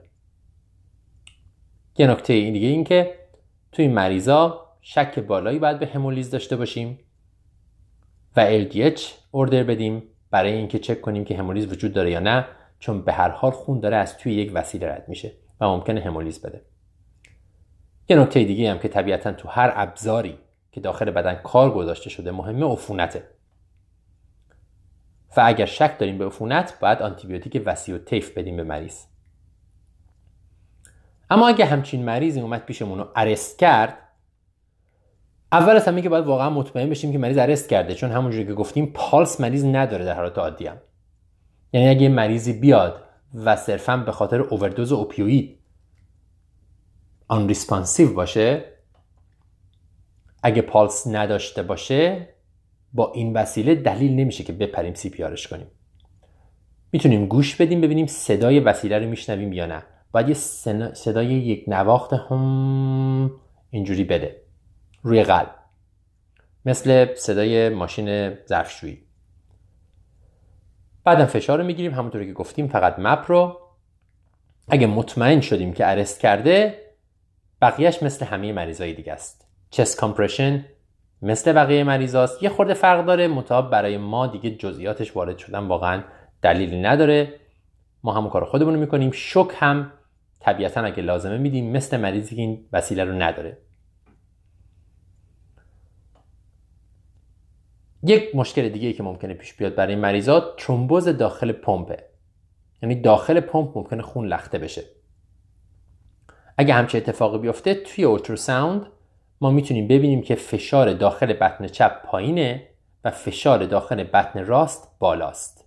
به عبارتی بطن راست داره باد می‌کنه داره بزرگ میشه به خاطر اینکه جلوش یه لخته است و نمی‌تونه خون رو پمپ کنه. درست مثل اینکه مریض یه آمبولی ریه داشته باشه. نکته دیگه و سوال دیگه هم که مطرح میشه این که استی الیویشن رو چیکار کنیم؟ اونم مثل حالت عادی درمان می‌کنیم. اگرچه کنتروورشیاله حتما زنگ می‌زنیم به کتلب سعی می‌کنیم سری مریض رو برسونیم به کتلب به ویژه اگه استی الیویشن سمت راست باشه که بیشتر نگرانیم. همونجور که گفتیم همین رو بدونیم کافیه برای این بحث که این وسیله جای بطن چپ مریض رو گرفته. بنابراین مریض پالس محیطی نداره و عملکرد بطن چپش دیگه خیلی مهم نیست. ولی بطن راست داره کار خودش رو می‌کنه. اگه بطن راست مشکل داشته باشه این وسیله کاری برای مریض انجام نمیده. برای همین آی بطن راست خیلی مهمتره و خیلی باید بیشتر بهش پرداخت.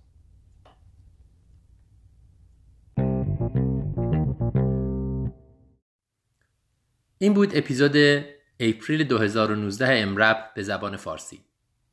امیدواریم که مفید بوده باشه. اگر که فکر می‌کنید این برنامه مفیده لطفا اونو به سایر همکاران معرفی کنید. چه همکاران تبورجانس چه رزیدنت ها چه دانشجویان پزشکی و رزیدنت های سایر رشته ها که ممکنه این پادکست براشون فایده ای داشته باشه. آدرس ما مجددا هست امیپکست مخفف Emergency Medicine in Person Podcast هم در تلگرام و هم در سایر اپلیکیشن های پخش پادکست می‌تونید با جستجو کردن این اسم امیپکست ما رو پیدا کنید. در پایان بازم میگیم که کاری که شما می‌کنید بسیار ارزشمنده. تبورجانس رشته بسیار پر استرس و پرفشاریه همه جای دنیا. و مشکلات زیادی داره. در ایران هم مشکلات کم نیستن. جدا از مشکلات طب اورژانس در بقیه جاهای دنیا. علا رغم این موضوع کاری که ما می‌کنیم بسیار ارزشمنده برای مریضامون و برای رضایت شخصی خودمون. به امید دیدار در ماه آینده. خداحافظ.